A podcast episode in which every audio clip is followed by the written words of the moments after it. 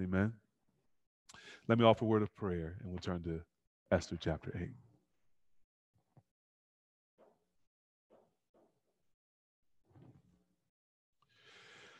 Lord Jesus, if there is anyone here this morning who is doubting whether or not you are enough for them,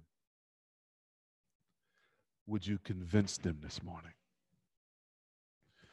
Give them full assurance that all the promises of God are yes and amen in you. Help them to know and to know that they know that eternal life is found in the Son. Lord, we pray for all those of, of struggling faith. Strengthen them and carry them, we ask. And we pray for all those afflicted with doubt. Give them full assurance. For the questioning, grant understanding. And for those entangled in disbelief and unbelief, oh Father, would you give them compelling proof in the cross and the resurrection that belief is warranted and no one who believes in you, no one who trusts in you is ever put to shame. For those weary with this world, we say again, Come quickly, Lord. Come quickly, bring your kingdom, bring perfect righteousness, bring everlasting life, bring fullness of joy to all those, Lord, who, who sit in darkness, who sit in gloom, who sit in worry and fear and anxiety and, and need. Come quickly, Lord. Supply for every soul we pray.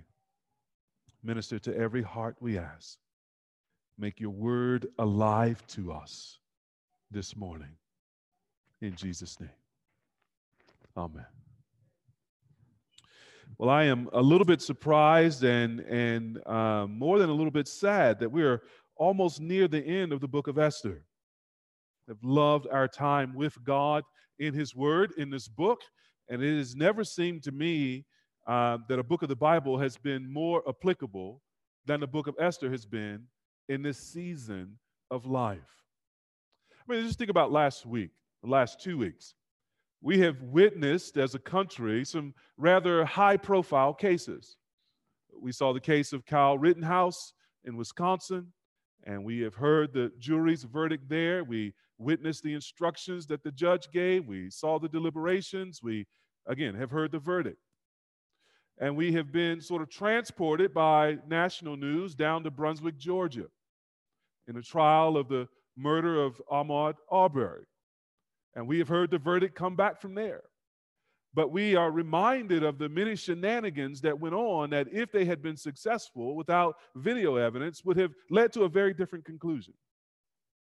And so we have been reminded of the sort of mixed nature of life in this world. That sometimes there's justice and that justice is mingled together with injustice. That sometimes there's righteousness, but that righteousness comes blended together with unrighteousness. That all of the, the best virtues that we hope to see in this life at best are partial and sometimes fleeting.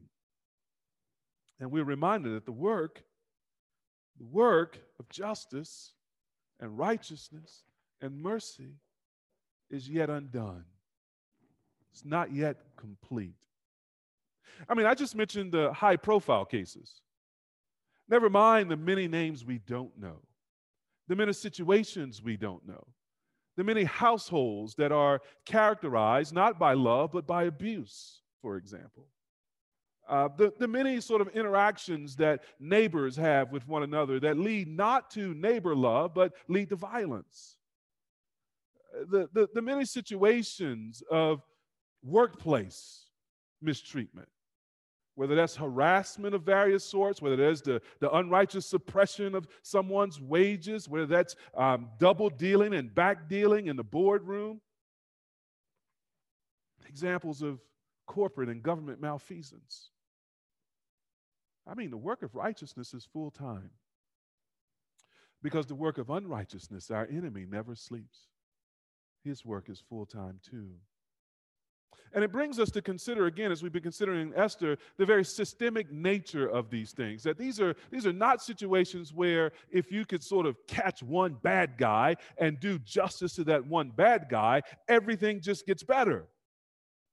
That there is an entire complex of laws and customs and ideas that, that actually perpetuate unrighteousness in a fallen world. That's what it means for the world to be fallen. And as God's people, we have to take that fallen condition seriously. And we have to respond to it biblically. And we're going to see that in Esther chapter 8. What I want to suggest to you is Esther chapter 8 gives us a process or model for overcoming systemic injustice a process or model for overcoming systemic injustice. I don't mean by this that Esther chapter 8 is like the blueprint that must be used in every situation, but I do think it gives us some, some high level principles for helping us to recognize when, in fact, we're making progress in the cause of righteousness, when we're making progress in the cause of justice, when we are overcoming those systemic factors that are so true in a fallen world. Three points as we look at Esther 8. Three, three things we want to look for in overcoming systemic injustice. Number one, there should be replacement and repair. There should be replacement and repair. We'll see that in verses 1 and 2 and verse 7. Number two, there should be revoking and rewriting. There should be the revoking or the rewriting of laws. We'll see that in verses 3 to 14. We'll spend the bulk of our time there since that's the most of the chapter. And then, number three, there should be rejoicing and revival. There should be rejoicing and revival. We'll see that in verses 15 to 17. If we had one main point to make this morning, it'd be this that God's deliverance and justice will correct every crooked system and protect every righteous person. That God's deliverance and justice ultimately will correct every crooked system and protect every righteous person. Join me in Esther chapter 8. On that day, King Ahasuerus gave to Queen Esther the house of Haman, the enemy of the Jews. And Mordecai came before the king, for Esther had told what he was to her. And the king took off his signet ring, which he had taken from Haman, and gave it to Mordecai. And Esther set Mordecai over the house of Haman. Then Esther spoke again to the king. She fell at his feet and wept and pleaded with him to avert the evil plan of Haman the Agagite and the plot that he had devised against the Jews. When the king held out the golden scepter to Esther, Esther rose and stood before the king. And she said, If it please the king, and if I have found favor in his sight, and if the king seems, and if the thing seems right before the king, and I am pleasing in his eyes, let an order be written to revoke the letters devised by Haman the Agagite, the son of Hammedatha, which he wrote to destroy the Jews who are in all the provinces of the king. For how can I bear to see the calamity that is coming to my people? Or how can I bear to see the destruction of my kindred?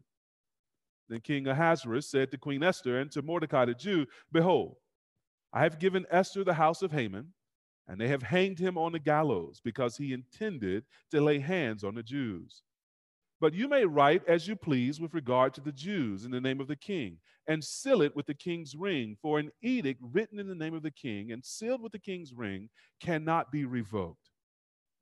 The king's scribes were summoned at that time in the third month which is the month of Sivan, on the 23rd day. And an edict was written according to all that Mordecai commanded concerning the Jews, to the satraps and the governors and the officials of the provinces from India to Ethiopia, 127 provinces, to each province in its own script, and to each people in its own language, and also to the Jews in their script and their language. And he wrote in the name of King Ahasuerus and sealed it with the king's signet ring. Then he sent the letters by mounted couriers riding on swift horses that were used in the king's service, bred from the royal stud, saying that the king allowed the Jews who were in every city to gather and defend their lives, to destroy, to kill, and to annihilate any armed force of any people or province that night that might attack them, children and women included, and to plunder their goods. On one day, throughout all the provinces of King Ahasuerus, on the 13th day of the 12th month, which is the month of Adar. A copy of what was written was to be issued as a decree in every province, being publicly displayed to all peoples, and the Jews were to be ready on that day to take vengeance on their enemies. So the couriers, mounted on their swift horses that were used in the king's service, rode out hurriedly, urged by the king's command, and the decree was issued in Susa, the citadel. Then Mordecai went out from the presence of the king in royal robes of blue and white with a great golden crown and a robe of fine linen and purple. And the city of Susa shouted and rejoiced. The Jews had light and gladness and joy and honor. And in every province and in every city, wherever the king's command and his edict reached, there was gladness and joy among the Jews, a feast and a holiday. And many from the peoples of the country declared themselves Jews, for fear of the Jews had fallen on them. The Lord bless his word. So, the first thing we want to see in verses 1 and 2 and verse 7 is this idea of replace and repair, that that is essential to sort of correcting systemic injustice. Esther chapter 8 begins with the little phrase, on that day. Now, that day refers to the day that Esther had called out Haman, had confronted Haman for seeking to kill the Jews, and the day that the king had commanded that Haman be hung on a gallows that had been prepared for Mordecai. As we explained last week, punishing Haman was an indiv- as an individual was only the beginning of God's justice. There would be no justice, truly, if, if Haman, the main bad guy in the story, was never punished, was never held accountable. But there will also not be any complete justice if the king's actions were limited to only punishing Haman. A systemic injustice requires a systemic solution. The next step in the systemic solution includes now replacing Haman and repairing the harm he's done. Verse 1 King Ahasuerus gave Queen Esther the house of Haman, the enemy of the Jews. You remember that Haman was extremely wealthy. He, he was so wealthy, in fact, he had offered a bribe to the king to, to sort of give him permission to destroy the Jews. And you remember what the amount of that bribe was. It was, it was so vast that it almost equaled the entire empire's income for a year. He was extremely wealthy. Now, his estate becomes Esther's, and she replaces Haman as owner of that wealth. But not only that, look at verse 2. The king took off his signet ring, which he had taken from Haman, and gave it to Mordecai. And Esther said Mordecai over the house of Haman. The, the signet ring was a, a symbol of the king's authority. If we want something sort of official, we go what? We go to the notary public, right? And they stamp it with their stamp and sign it. That's, that's essentially a, the function of a signet ring. It, it indicated that the thing was official, that it came actually from the king with the king's authority. That ring earlier had been given to Haman. Now Mordecai replaces Haman in authority, wearing that ring, acting with the, with the power of the king behind him. So, whether in wealth, or in power, Esther and Mordecai completely replace Haman. But that's God's deliverance. That's God making the tail the head and the head the tail.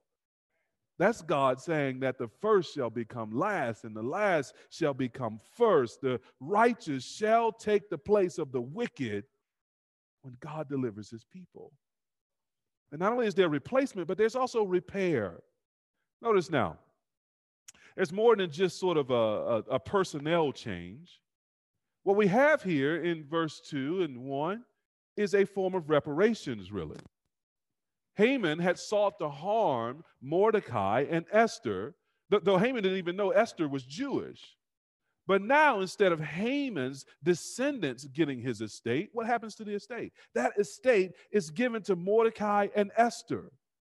Now, why do I call this a, a form of sort of personal reparations? Well, look at verse 7. I think verse 7 gives us the, the why. Then King Ahasuerus said to Queen Esther and to Mordecai the Jew, Behold, I have given Esther the house of Haman, and they have hanged him on the gallows. Why? Because he intended to lay hands on the Jews.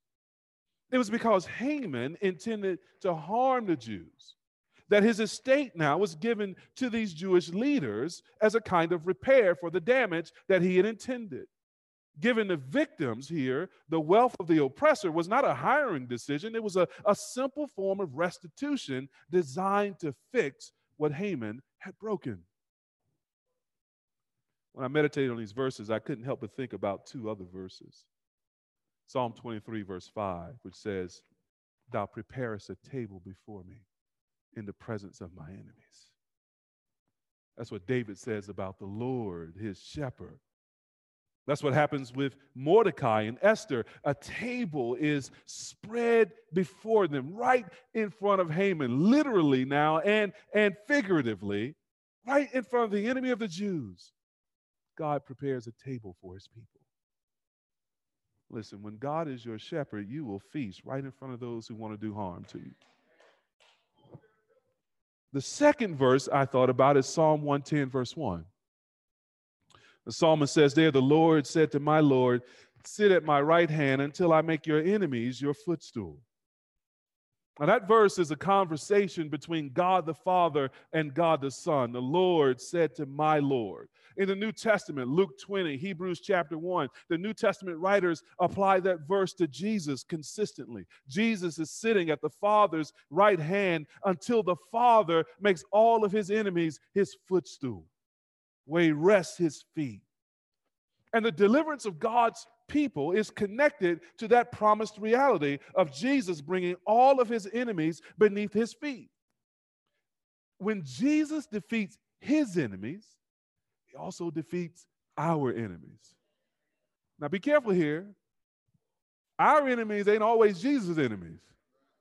I didn't say now that he's just going to defeat your enemies. Now, he, when he defeats his enemies, he will also defeat our biggest enemies the world, the flesh, and the devil. I, I love the way the Bible teaches us this. When Jesus crushes his enemies beneath his feet, he also crushes those same enemies beneath our feet. Romans chapter 16, verse 20 says, the, the God of peace will soon crush Satan under your feet.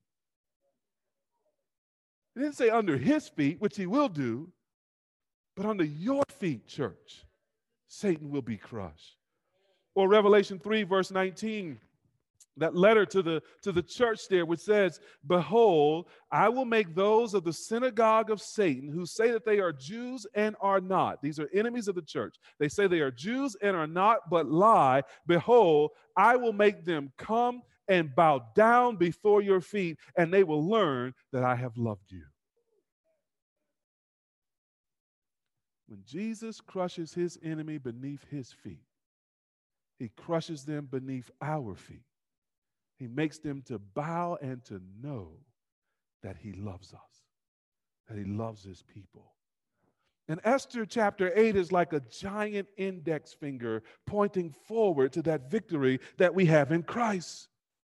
And if we would overcome systemic injustice, we must be advocates, advocates now for replacing and repairing, wrong, replacing the wrongdoers in the system and repairing the harm that they do.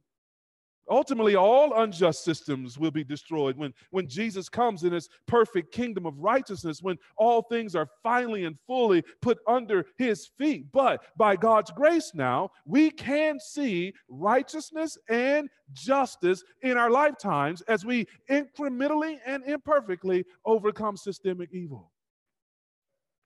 As we advocate for righteousness. I mean, Esther chapter 8 is teaching us hope for today and tomorrow. Not the kind of escapism that only looks to Jesus' coming, but the kind of realism that looks to his coming and allows it to fuel us for justice and righteousness today. So, if we're going to replace systems and know when that's really happening, one of the things we're going to see is replacement and repair. There's the second thing we're going to see. This will spend the bulk of our time. We're going to see some revoking and some rewriting. Replacing and repairing are critical, but there's more to do if we really want to replace injustice with justice as a system. We also have to revoke the crooked laws, and we have to rewrite some new laws, some laws of justice. Verses 3 to 8, we see the effort to revoke the, the crooked laws in Esther's day. Verse 3 Esther pleads with the king on her knees and through tears. She wants the king to avert the evil plan of Haman the Agagite and the plot that he had devised against the Jews. Now, the fact that Haman was dead did not mean that the Jews would live. A dead sinner does not equal a dead system. Systems have a life of their own. The law that was put in place by Haman was still on the books and still scheduled to take effect. So Esther first asked for the law of Haman to be revoked in verses 4 to 6. Apparently, she had not been called to come visit the king. The law that says that if you came to the king and he didn't grant you uh, entrance, that you could be put to death, she's still in danger of that law. But the work of justice isn't done. And so Esther is still leaning in. Verse 4, the king extends the royal scepter to her, gives her permission to come to him. Verse 5, she asks again for the order to be revoked. In verse 6, she continues to express, notice this now, she continues to express her solidarity with her people, the Jewish people. She asks, For how can I bear to see the calamity that's coming to my people? Or how can I bear to see the destruction of my kindred? It's not enough for Esther to be spared. She must look out for her people too. And solidarity, note, beloved, solidarity is not something we express in one instance, in one event, and then we're done with it. If it's genuine solidarity, then we take our stand with the suffering and the victimized and the oppressed, and we continue that stand with them, risking until the circumstances change. There's a whole lot of folks who've made solidarity a part of the tourism industry. They show up for the march, but they can't be found Monday, Tuesday, Wednesday, Thursday. There's a whole lot of folks who've turned solidarity into a performance art on social media but they don't bear any significant risks with those who are actually in danger. Well, that's not what Esther's doing. She ain't tweeting and Instagramming, you know, little little selfies outside the king's palace. She is laying her head on the chopping block and risking her own life for the salvation of her people. She wants the law revoked. But notice in verse 8, there's a problem. Once an edict has been written and has the king's signet signet ring stamped on it. The king says here in the end of verse 8 that law cannot be revoked. So the king's word, the king's law in that day, in that culture, was final. The problem is he's already given his ring to Haman, and Haman has already stamped those earlier laws, and those laws then have to stand in some way. So sometimes we run into situations where we, we can't revoke a law, but that doesn't mean that we're done. Notice now, if the law can't be revoked, then some other laws need to be written. And that's what's happening in verses 9 to 14. They tell us now about the law that Mordecai writes. In verse 9, Mordecai called together the king's scribes. The verse tells us that it was the third month on the 23rd day. Now, Haman's law was to take effect on the 12th month on the 13th day. So basically, there's about eight and a half months between when Haman starts or Mordecai starts to write this law and, and, and when Haman's law kicks into effect. It's about eight and a half to nine months' time. Now, to us, that might sound like a long time. But remember, there's no internet, there's no airplanes flying people around, there's no FedEx or UPS. Their postal service might be like ours. In the ancient world, this is not a long time. Eh, remember, the law would need to be written, written in multiple languages, and then it would have to be spread by horseback over a region that covers 127 provinces from India to Ethiopia.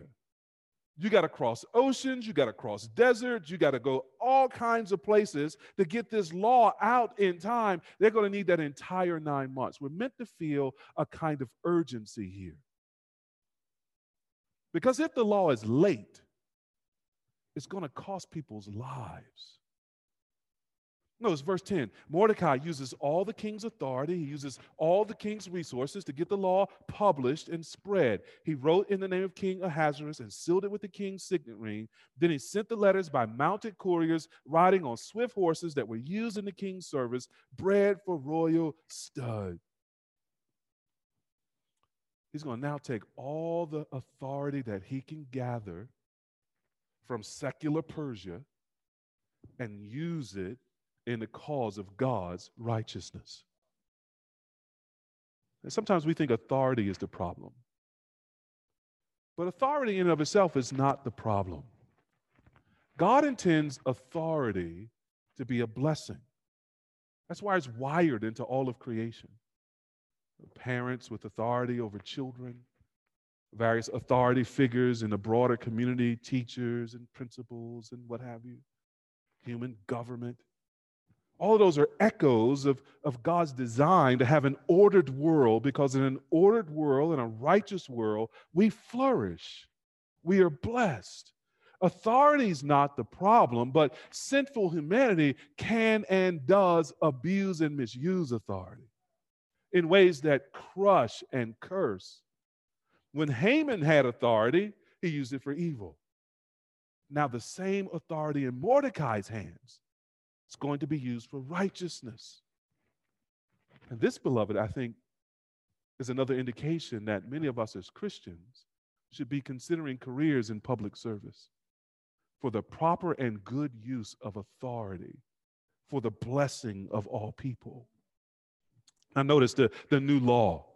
Since they couldn't revoke the old law, they write a new law that would give the Jews a fighting chance. Look there with me in verses 11 to 12. It's a summary of the law. The king allowed the Jews who were in every city to gather and defend their lives, to destroy, to kill, and to annihilate any armed force or any people or province that might attack them, children and women included, and to plunder their good on one day throughout all the provinces of King Ahasuerus on the 13th day of the 12th month, which is the month Adar. So you see what the law includes. Really, four actions. Number one, they can gather in every city, freedom of assembly. Number two, to defend their lives. Number three, to destroy any armed force from any group or any province that attacked them. And number four, to plunder their goods, to take their goods as their own. Now, in righteousness, what Mordecai puts together really is a law of self defense. This is not about vengeance, it's about protecting oneself against those who unrighteously attack them. So, if verses 1 to 2 give us an example of a kind of personal reparations, then verses 11 and 12 gives an example of a kind of stand your ground law, of a kind of castle law. The law gave Jews the right to do to others who attacked them what the others were planning to do to them. And notice now the accountability of the law. When it came to protecting God's people, no one who attacked God's people could pretend to be innocent. Even women and children were held accountable for murderous action against the Jews. What Mordecai's new law does, really, is fully value every human life. It not only protects the lives of the Jews through self defense, but notice, it protects the lives of others who are innocent of attacking the Jews from any kind of vigilante vengeance from the Jews. Uh, the law, the lives that are in danger now with this law, is really the lives of those who are who in evil and wickedness are seeking to harm the Jews.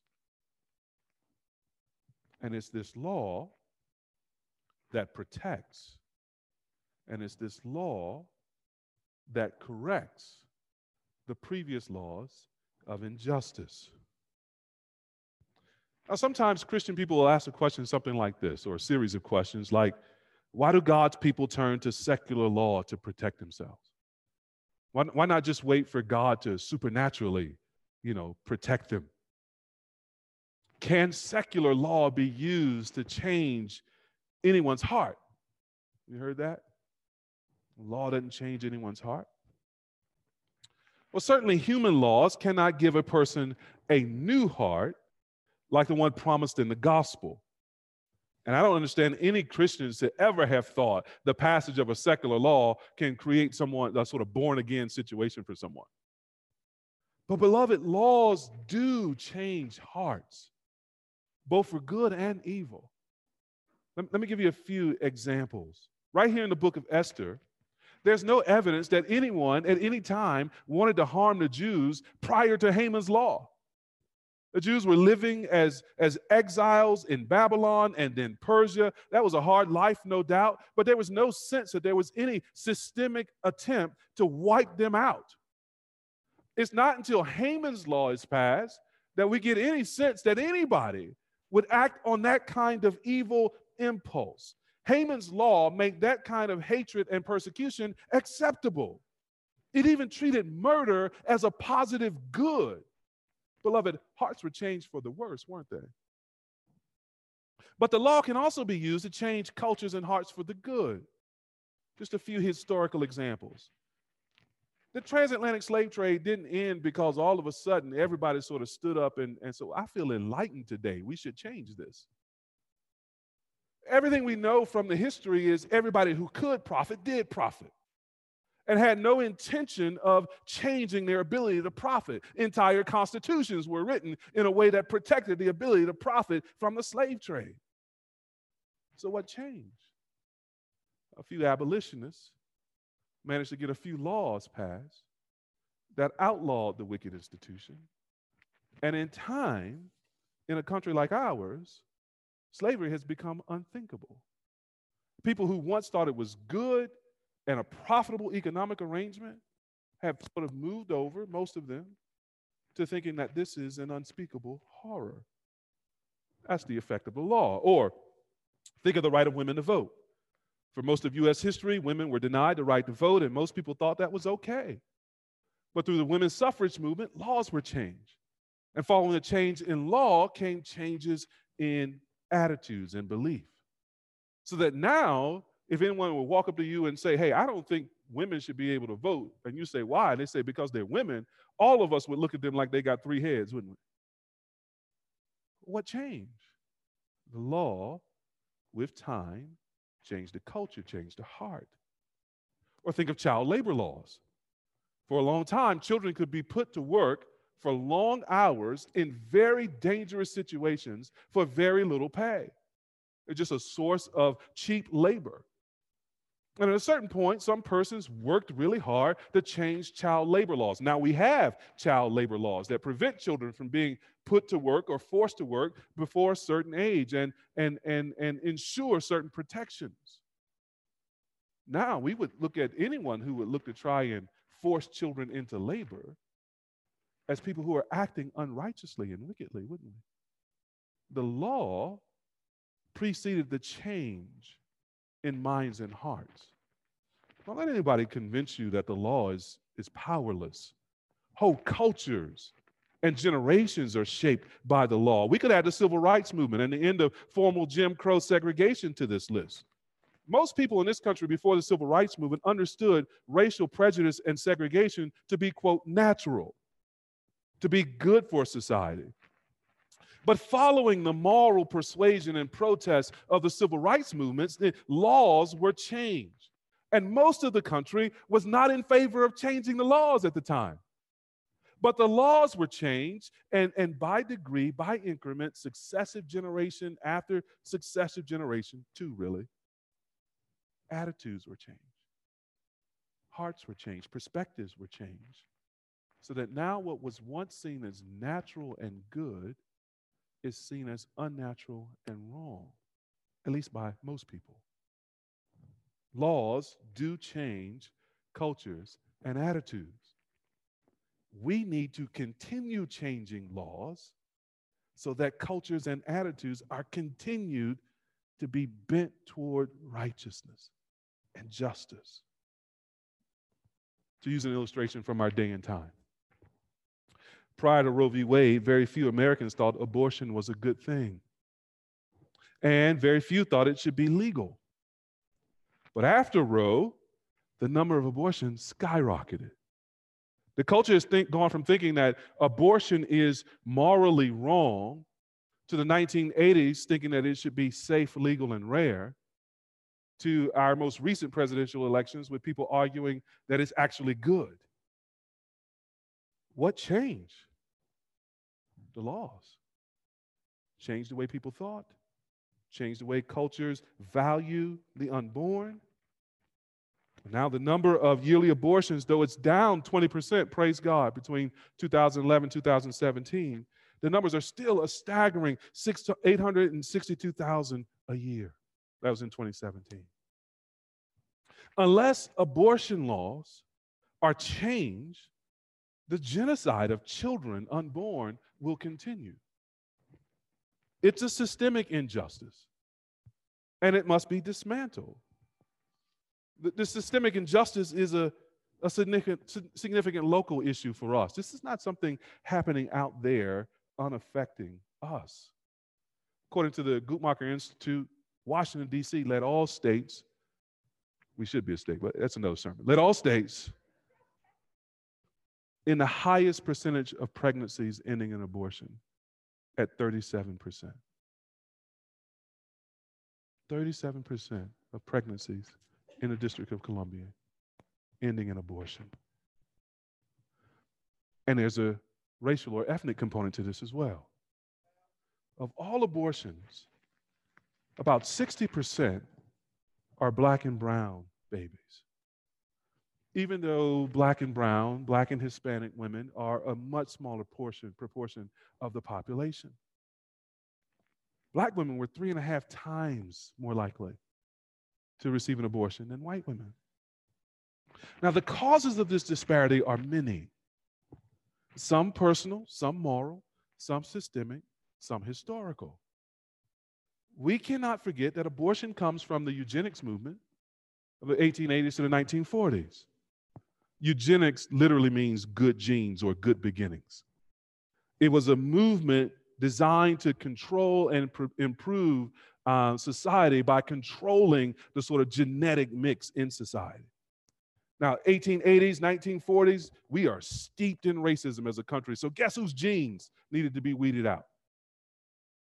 Guess whose genes needed to be controlled? Guess whose genes needed to not be spread? That's why we had the wicked practice of the forced and secret sterilization of black women. That's why persons like Margaret Sanger and groups like Planned Parenthood are a part of a history of encouraging the abortion of black babies. This is why abortion is a systemic and racial injustice of the worst kind today. We need to change a number of laws in order to change the culture and the hearts of people. We need laws that provide, first of all, real support to women who are trapped in these very difficult situations. What we do know from the research is that laws that provide significant and real supports actually contribute to the decrease in actual abortions. And that's what we're interested in actual abortions, not winning the culture war. But alongside that, we need laws that also change the, the sense that this is a good thing to do, that this is a right thing to do. We need laws that make abortion as unthinkable as slavery as unthinkable as Jim Crow segregation, for it is no less a systemic injustice as all the other things that we have talked about this morning. Now, let me end this application and this point about rewriting laws with a reminder. Beneath all the laws and beneath all the statistics are hundreds of thousands of actual persons. This is another reason why we don't want to get drug into the culture war and take a culture war orientation to this, because we're talking about persons made in God's image, the mother who's carrying the child, the father who impregnated her, the baby that's in the womb, every one of them made in God's image. And every one of them having a profound human experience. We must not get so caught up in the, the secular and the cultural debates about secular laws that we cease ourselves to be profoundly human. We cannot get so caught up in the argument that we fail to love our neighbors. So, how we talk to the individual about these things, I want to suggest to you needs to be radically different from how you hear me talking about it now as a preacher or how we hear the newscasters talking about it in, in sort of debates about these things. The way we talk about these things with our neighbor across the dining room table must be filled with hope and the promises of a loving God to a weary, confused, and scared world. If you're here and considering an abortion, we want you to know that that's not your only option. And we want you to know it's not your best option. And we want you to know that you're not alone. As a church community, we will stand with you. And we want to stand with you not just until you give birth to the baby. We want to stand with you until you see the baby graduate high school and go to college and get a job and start a family of their own. We're not just offering you a sermon, we're offering you a community. We're not just offering you what can feel like the self righteous pronouncement of judgmental Christians. We don't mean to be that. We're offering you what we think and what we know from the Bible is the word of life, a way to flourish, a way to be well, with the help and the company of other people, many of us who have been there. So if you're here this morning and you're considering an abortion, we want you to consider life. I want you to consider life in community. And we want you, if you're willing, to allow us to help you in any way that we can to give birth to this child and to raise this child to adulthood and to a flourishing life. We'd stay back all day to talk with you about this if you would let us. As a person, you matter more to us than the debate. And as a person, your baby matters more to us than the laws and the debate. We care about those things, but we care about you more.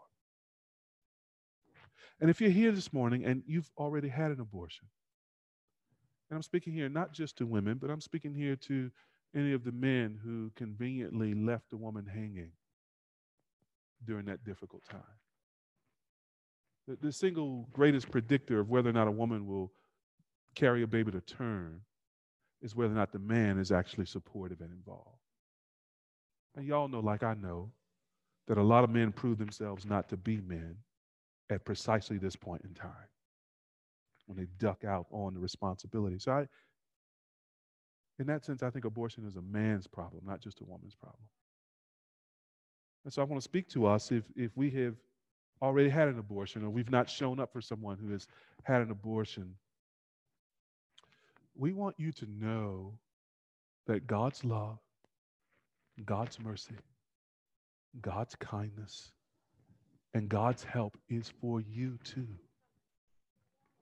You have not disqualified yourself from God's love. You have not put yourself beyond the reach of God's care and concern. Sometimes there's, there's great shame in our sin various kinds of sin. And all of us have committed great sin. But as great as our sin is, God is much greater. His grace is much greater.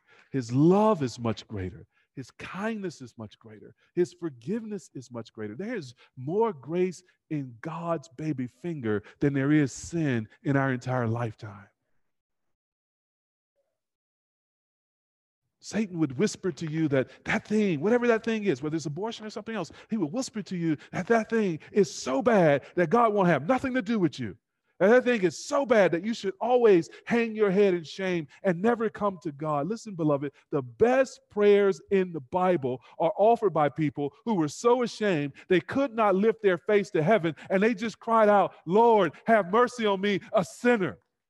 And the Bible says that those are the people who went home justified, not the religious folks who were praying next to him saying, Thank God I ain't like this sinner.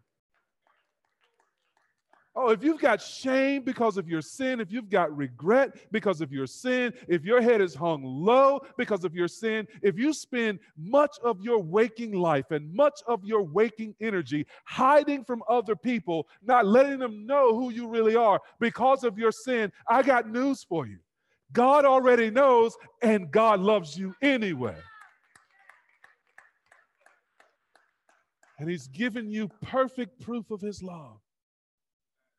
You say, How was that? He took the one unique son that he had, whom he loved before the worlds began, and he sent them into this world that you and I live in with all of its brokenness. And he said to that son, Dress in their human flesh, live a perfect life in their place, die for their sin.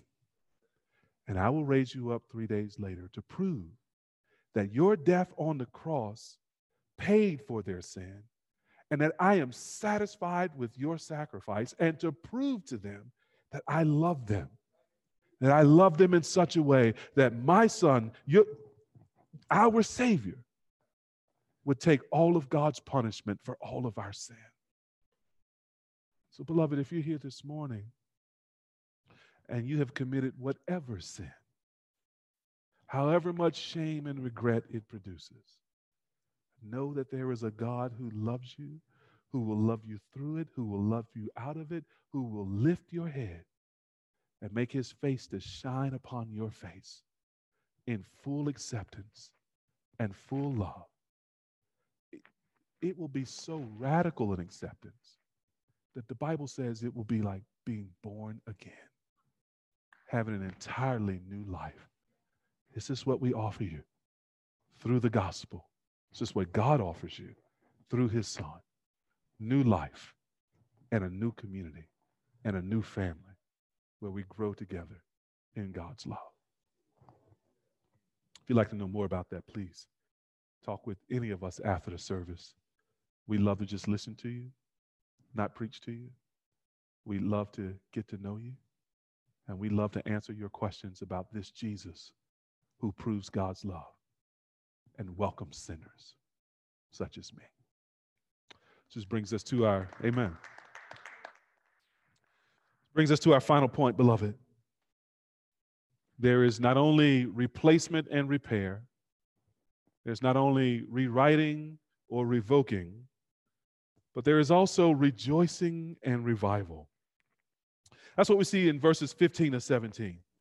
Listen, beloved, the, the work of correcting systemic injustice isn't over until there's rejoicing and revival. Notice verse 15. Then Mordecai went out from the presence of the king. You can see him almost standing up straight. Went out from the presence of the king. The last time we saw him, he was dressed in sackcloth and ashes, mourning at the king's gate, not able to come into his presence. But now Mordecai went out from the presence of the king in royal robes of blue and white, with a golden crown, great golden crown, and a robe of fine linen and purple. And the city of Susa shouted and rejoiced. Look with me in verse 17. And in every province and in every city, wherever the king's command and his edict reached, there was gladness and joy among the Jews, a feast and a holiday. Beloved, righteousness exalts a nation. And the righteous rejoice when they see justice prevail.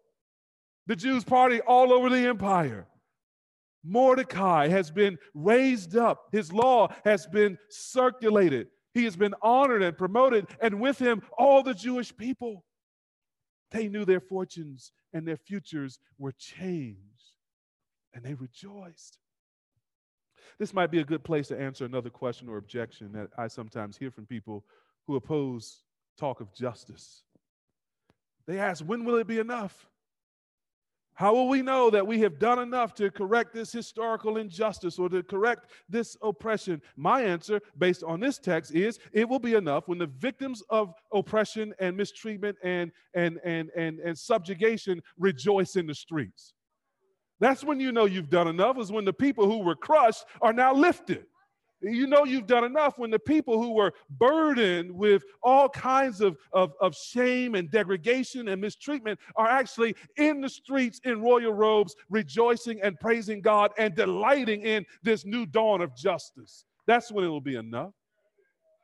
It's not the ones who have committed the oppression or inherited a system that committed the oppression who gets to decide that's enough. What is that? What is that but the continuance of a slave master mentality? I get to afflict you and then maybe relieve you until I'm done with it. No, no, no, no, no, no. In God's kingdom, in God's deliverance, the, the, the, the relief should be so full that the people who were once pressed down are bursting forth in joy and gladness. One of the signs, the sure signs that an unjust system has been dismantled is the rejoicing of the oppressed in the streets of the city. Psalm 35, 27 says, Let those who delight in my righteousness shout for joy and be glad and say evermore, Great is the Lord who delights in the welfare of his servants. That's the praise we want to hear in the streets. That's why we pursue justice. We pursue it for rejoicing, but we also pursue it, beloved, for revival. From a Christian perspective, what we hope for most is not just the correction of systems, but what we hope for most is the revival of spirits. That's what we see in this paragraph, verse 16. The Jews had light and gladness and joy and honor. These are the people who were in darkness and sadness and sorrow and shame. And all of that's been reversed now and not just for the Jews, but notice verse 17, the second half, and many from the peoples of the country, these are people who are not Jews, declared themselves Jews. For fear of the Jews had fallen on them. And I don't think he means fear like just trembling that the Jews are going to attack them because they didn't have that legal right.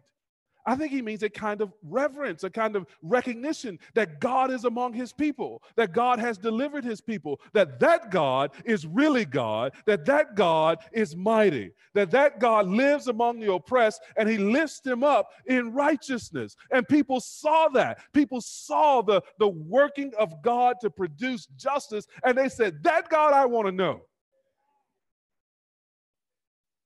You see conversion to Judaism.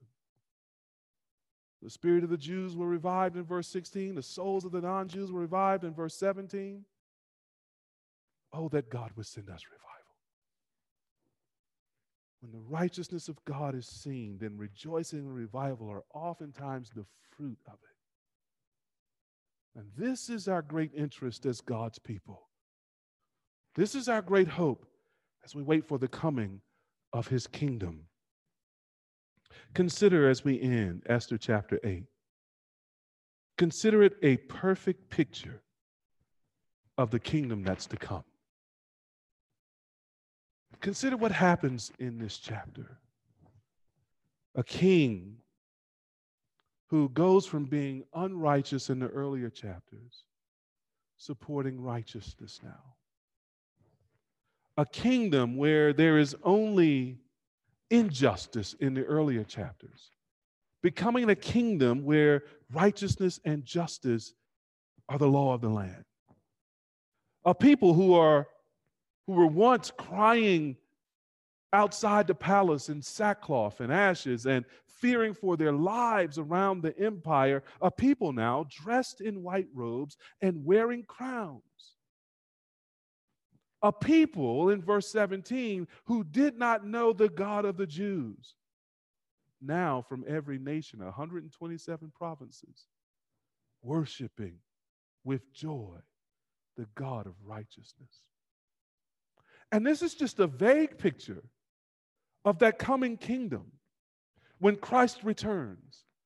When he comes, not sending messengers on royal horses, but riding a royal stallion himself when he comes with all of his servants dressed in white, symbolizing the righteousness of the saints. when he comes now with a sword of truth out of his mouth, which is the word of God. And he rules with a, a scepter, crushing the wicked and extending the scepter in blessing to all those who come in faith when he establishes his kingdom and his throne, which are built on righteousness, a kingdom in which there is no sin, there is no evil, there is no murder, there is no injustice, where God himself will wipe every tear from every eye. Where all of our enemies are finally and forever defeated and vanquished. No devil to harass, no death to threaten, no world to seduce in that place, there's not even a sun because God and the Lamb will be the light of that place. And there's not even a night because there will always be the seeing of his glory. In that place where people don't have to rejoice because they have been relieved, they will rejoice because they only know joy. His kingdom is coming. His kingdom is perfect. His people are ready. Are you one of his people? Are you ready for his coming? Do you long for this kingdom?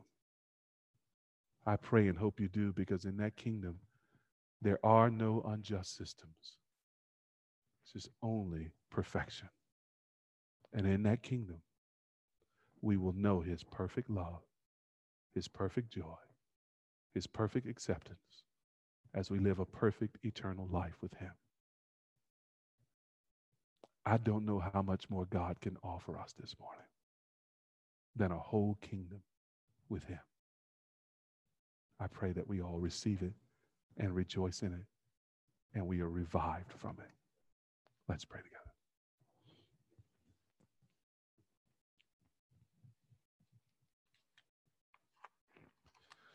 Lord, our prayer is short this morning. It is, as we said earlier, come quickly. Come quickly, Lord. Establish your kingdom. Establish perfect righteousness. Bring us into the fullness of your glory and the fullness of your love. A weary world awaits. Come quickly. In Jesus' name, amen.